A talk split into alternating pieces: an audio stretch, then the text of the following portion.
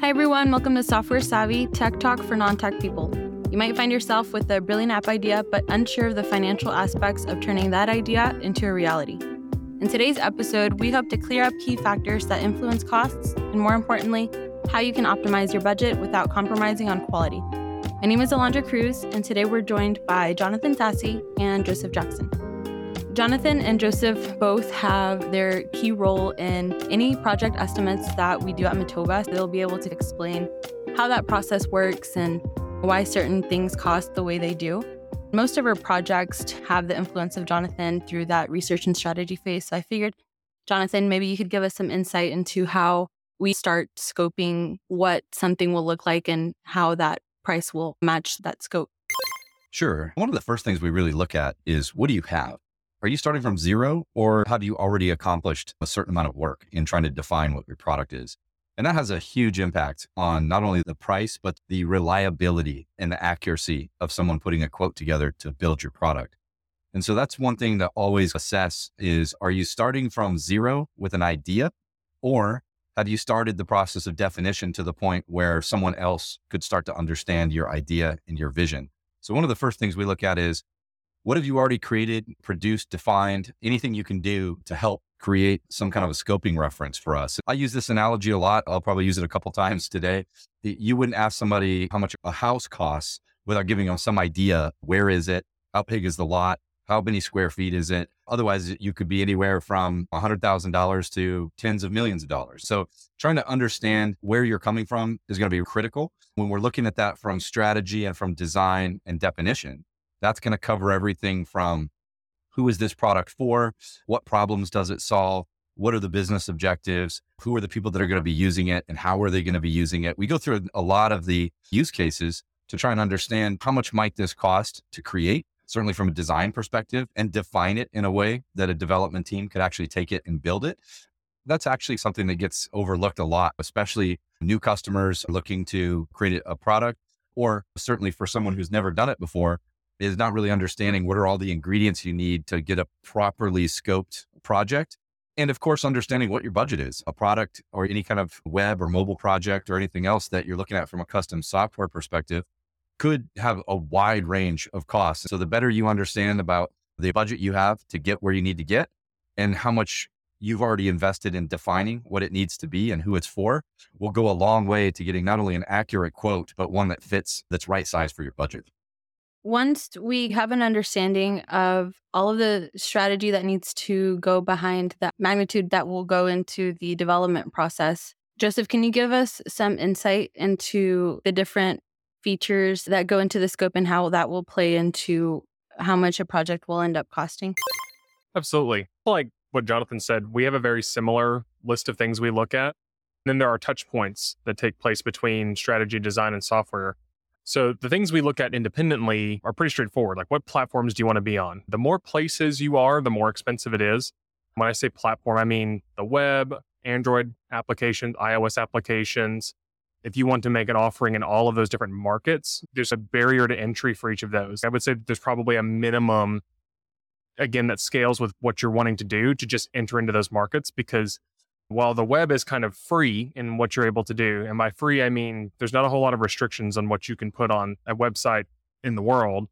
App stores are a lot more guarded and require a lot more care. So, the Apple App Store, the Google Play Store, both of those places have a lot of barriers to entry, things that we have to do to make sure that they can operate within those more regulated markets. Beyond that, one of the biggest cost scaling factors that you see in software is availability how many people do you intend to use this application? Where are they? I can make a website that can be hosted off of a laptop in a closet in your office and that can be your server. And if you're only using it within the office, that you might be able to get away with that. But if you want to provide something on demand across the globe, now we're talking about more advanced cloud architectures that are able to run things on the edge and stuff like that. So that's one of those sliders that we always kind of ask is who's the target audience here? Where are they geographically? How many people are there? How long are they going to engage with it? And then I think lastly, as far as the big buckets of things that we want to look at is what work does the software do? Broadly speaking, I look at on one end of the spectrum, there's content delivery. This is what most applications are, even very popular, like Twitter, for example. That is content generation delivery. People are making things for you to put on your site, and then we are just delivering it to someone else to read or to watch. Those are actually very straightforward, at least to do that. But beyond that, it's are you doing special calculations for your business? Is there business logic in here that needs to be very fine tuned? Or are you doing full on automation where this is taking entire workflows and processes and trying to handle them much in the way a human would? Humans can adapt to new situations. Software, we have to actually write the software to handle all of those situations. And then, I guess, as an attache to that, how are people interacting with this? Again, on the light side of this one is just content delivery. They're consuming the information. Sometimes they're providing information and consuming information. But as we move into more complex software like calculating and automating, for all of these different use cases, you have to, you know, we can write software that can do a whole lot and it look like a terminal. And I think anybody who's worked with computers in the past knows what that's like. I mean, if you go to Lowe's or any of these retail big box stores, all of their inventory systems are terminals. They don't need to be very super user friendly or anything like that because they're trained people. But if you're trying to provide a very powerful application to novice users who may not be trained, then it takes a lot more work to prepare for all of the different circumstances and give a human the ability to influence the software in a way to attain an outcome that they would anticipate. I'd say that those are all of the things that we look at. I think a lot of people get caught up in talking about how your cloud architecture is set up and what specific vendors you go with. A lot of that is secondary to exactly what it is you're building and the complexity, where you want this available, how often do you want it available, what kind of uptime do you want, and then what does the software actually do? at the end of the day. So it sounds like most of that complexity will be figured out in those beginning stages where you're kind of figuring out the scope. How important is it to have that scope nailed down in the beginning? Is there room for scalability maybe more down the road? And how do you plan for that? It really depends. It was very common in decades prior to actually prepare for a huge launch. You would put a lot of work in, and the product needed to be perfect on day one. And when on big launch day, everything has to go off without a hitch. And there are still softwares that get launched that are like that, where everything needs to be built and ready to go on day one. It's kind of like the NASA approach. When you're ready to launch the rocket, the rocket better work, you know? But then there's, I think, more so these days, you're seeing more people take more of the SpaceX approach, where we're going to blow some rockets up along the way, and it's going to be very public, but it's getting our name out there and getting things going. So the question really has to do, and this is what comes out of strategy for development is do you have a minimum viable product you're looking to achieve? Are you already a well established business? Are you replacing something that already is like a core function in your business? These things will affect just how much of this we need to have figured out before we even start. And a lot of these things get easier to figure out the closer to the deadline you get because requirements change, constraints change. It's easy to sit down and whiteboard all of it out. And then once you get into the reality of the situation, realize you need to pivot some and all of this is going on while the market's ever shifting. So I think it really depends. And this is where we lean on Jonathan and the strategy team a lot to work with our clients to see where are they at? What is their particular vertical like? What is their niche like? And what makes the most sense when it comes to developing software? Do we take a very bare bones MVP approach that might be a bit more cost effective and agile to develop? Or is this need to be critical? There's a big swap over day. It has to be right on the first go. We can push the deadline out as long as we're valuing the stability. It really just depends. And cost, of course, is affected by these things. Jonathan, did you have anything to add? Yeah, I think understanding that you could work on definition forever, right? To Joseph's point, where you're looking at what what's the objective here? Are we trying to get something to market as soon as possible at the highest quality of possible with a minimum feature set? There's a goal that needs to be met there. And a lot of times where things can get a little bit sideways is the ideation phase of the project kind of never stops. So there's always a great new idea that comes up, um, sometimes every week, sometimes multiple times per week. And so there's also a certain amount of discipline required to know that there's a time for that. And then if there's timeline or budget constraints that are driving the project, that the entire team has to be aware of those and know when those trade offs need to be made. It's a really important part of not only the initial definition phase, but as you go, is be able to prioritize those things. If you have a hard date and a hard budget, this has to be done in six months and can't cost more than X dollars. Then, to Joseph's point, as you get closer to that, you're having to make some trade offs. Say that some new idea that popped up has to go on the backlog, or we're going to swap it for some other feature. We're going to adjust the budget up or down, or we're going to move the timeline forward or backward. So there's a, a set of variables that are kind of always in play. And the team really needs to always be on the same page throughout that process so that there's no surprises. There's always going to be that initial scope in a project. And like you said, depending on variables, going to be pushes and pulls onto what makes that final product. But how do you know when that project or project scope is finally complete and ready to go? So let's say you come to us with a great idea and very little else. At that point, one of the first things and one of the most important outcomes of a strategy session as we work through that definition is to make sure that we know what the goal is. Like you said, you could ideate on something forever. So there's a really important milestone that comes out of that initial conversation, which is what are we really trying to do? And we've touched on it a few times here. If the goal is to get to, let's say, an internal beta, that's very different than saying, I want a global launch of a particular product that I'm taking to market with a big budget. So the difference of those two milestones is really going to define how much time can you spend in the strategy phase of the project where you want to get where you know what your core personas are, you know what they need, you know what problems you're trying to solve, you have an idea of what your go to market plan is, even if go to market is an internal review of some sort. So you get to box it in a little bit there. Is, is have you satisfied the definition to the point where you can meet that milestone? If the goal is that I've got five people inside my company that I want to use this thing for three months before we go any further, knowing what the requirements of those handful of people and what they're going to need to be able to do is really important. You don't need to over define it for some giant global launch if you're going to start with a small internal beta. Those are the things that need to come out in the strategy phase is what are the milestones we're trying to hit? What does the initial deliverable look like? Are we trying to make money? Are we trying to prove out an idea or a theory? Are we challenging some of our persona? There's a bunch of things that are going to really determine the scope. And that's how you'll know when you're done. Um, have I defined something well enough to hit this milestone and be successful with the goals of that milestone?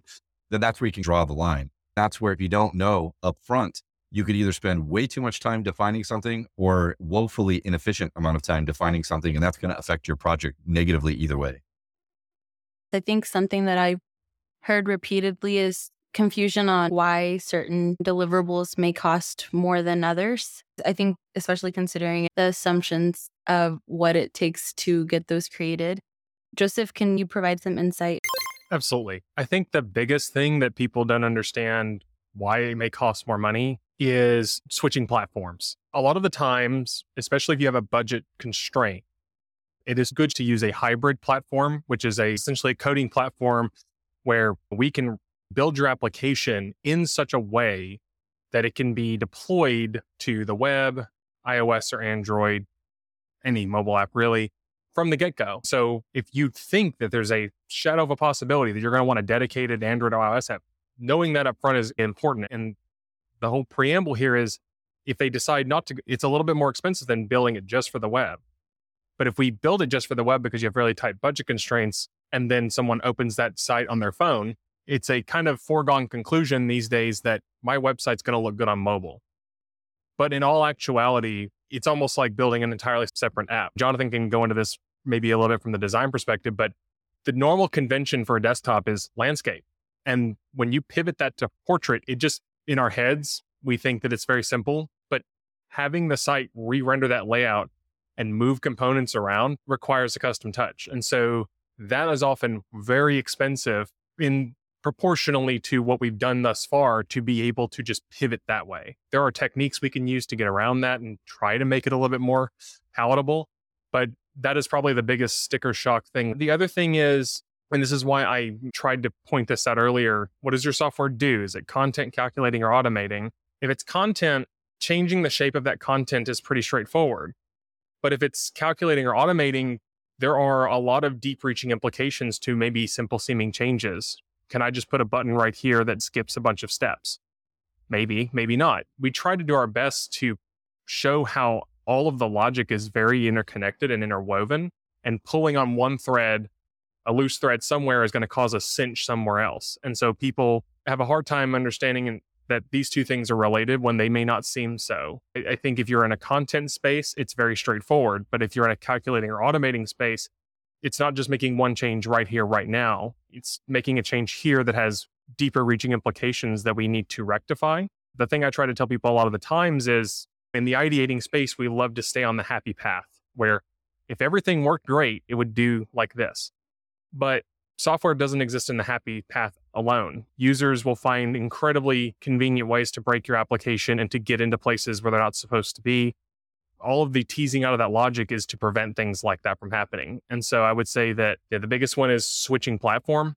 Is hands down the most expensive thing you can probably do most of the time. And just tweaking some type of calculating or automating workflow for a seemingly negligent, nuanced case, but it has deeper reaching implications. Jonathan, it kind of seemed like ultra transparency in those beginning stages can kind of help mitigate some of those confusions and costs later on. Did you have anything to add to what Joseph just said? Yeah. On one hand, setting everybody's expectations up front, to your point, is really important. It's really common that either clients we're working with or certainly others throughout the industry that someone might approach an agency to help them who's never done this before. So the learning curve is pretty steep. So trying to get as much information and have the team that you're working with provide as much transparency and overall awareness of how things are going to go is really important. For example, when it comes to software, hitting the milestone doesn't mean you're done developing the software. Usually it's just the next phase of software development. And sometimes not everybody understands that. Anything can disrupt a stable software product. So that ongoing development, ongoing maintenance and support is a reality with software that not everybody understands. And that can affect price in a way that not everybody thinks about, where they're thinking about how much does it cost to build this. In many ways, that's not a finite answer. You're not necessarily ever totally done developing software in most cases. The other piece is that in that ideation phase, it can be really exciting to think about all the things that you could do. And that's pretty important in building a roadmap but there also needs to be a proper expectation setting in that phase that says, how much are we going to build in phase one and how much of this stuff moves out into the future? And that can be really difficult if you've got stakeholders at an organization or you might be an individual kind of visionary that's trying to take this on your own. You're going to have no shortage of ideas, and some of those won't come out in the first exploration. And the tendency is always going to want to be to kind of squeeze them in. It might not seem much at first, but you start pushing enough of those into your project and then suddenly you realize that your date is moving and your budget is growing and you were really were just trying to keep filling in these ideas not really realize what the implications might be and so having a team that's communicating that back to you is really important setting those expectations up front is really important and then also understanding that it's pretty rare that you're going to build a software product and then just be done that's something you have to budget for going forward and sometimes that can be a surprise for people when they think they're going to take possession of their software on some particular date and it's just going to work in perpetuity for all of their customers. And that in, in most cases, that's pretty rare. Do we have any final pieces of advice for anybody that may be in the middle of planning their budget? Yeah, I can jump in here real quick. And because these will fall right with what Jonathan had said.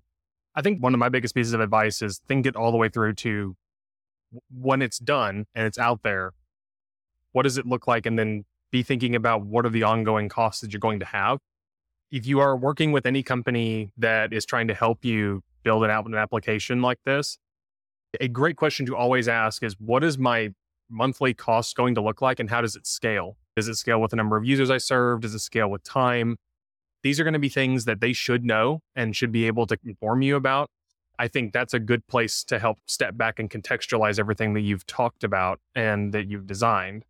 I think in my mind, that's how you know you've gotten to a good place is if you know what it's supposed to look like six months after a launch, what are you going to be spending monthly on support, on maintenance, and things like that? That'd be one of my biggest pieces of advice.